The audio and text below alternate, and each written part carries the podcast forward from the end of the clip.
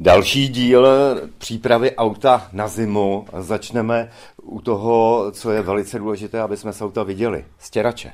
No a to je bohužel otázka, na kterou spousta řidičů kašle, když to tak řeknu. Protože mně sem jezdí opravdu hodně aut do servisu a téměř všichni mají špatné stěrače. Jak poznám dobrý a špatný stěrač? Kdy už ho mám vyměnit? No tak obecně platí, že by se měl měnit dřív, než je špatný. To znamená, vůbec tady v našich podmínkách někde na tom Liberecku a v horách doporučuji minimálně jednou ročně vyměnit ty stěračové lišty. Já bych řekl, že lepší je dvakrát, před zimou a po zimě. Ano, lepší to je samozřejmě, proto říkám minimálně jednou. Jo, minimálně, hmm. On to někdo dě, nedělá ani jednou za pět let, takže proto říkám minimálně jednou za rok, lépe dvakrát, přesně jak říkáte.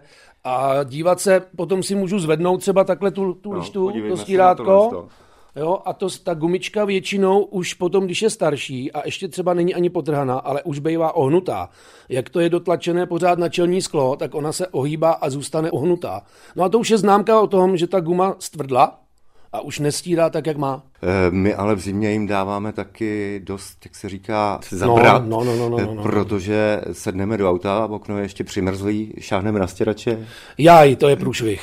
Vždycky je potřeba nejdřív to oškrábat, sklo, pokud je sklo zamrzlý, tak oškrábat a speciálně uvolnit ty stěračové lišty. Já to většinou dělám, když tou škrabkou takhle jedu ze zhora, potom skle k tomu stěrači, tak do něj tak jako cukám mm-hmm. jo, a postupně a ho, lehce... postupně ho uvolňuju lehce, abych ho neurval úplně, jako tím ho zničím definitivně. Jo.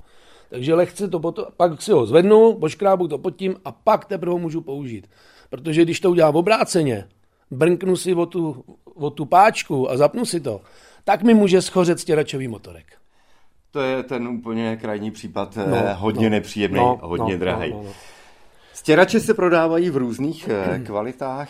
Co byste zvolili? Oni jsou takové různé speciální, jako nějaký ty silikony, teflony a tohle.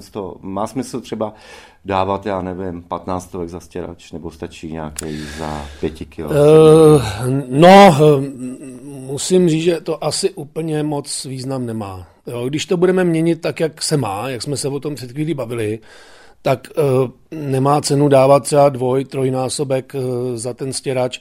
Už dneska i, i třeba renomované značky mají stěračové lišty, které stojí třeba dvě, tři stovky. Pak ještě důležitá věc taky správně ošetřit to samotné sklo. Určitě musíme mít v autě škrabku, správnou škrabku, aby jsme si to ano, okno ano, nepoškodili. Ano, ano, to je přesně. Škrabku správnou, dobře ji používat a je dobré taky to čelní sklo předtím ošetřit.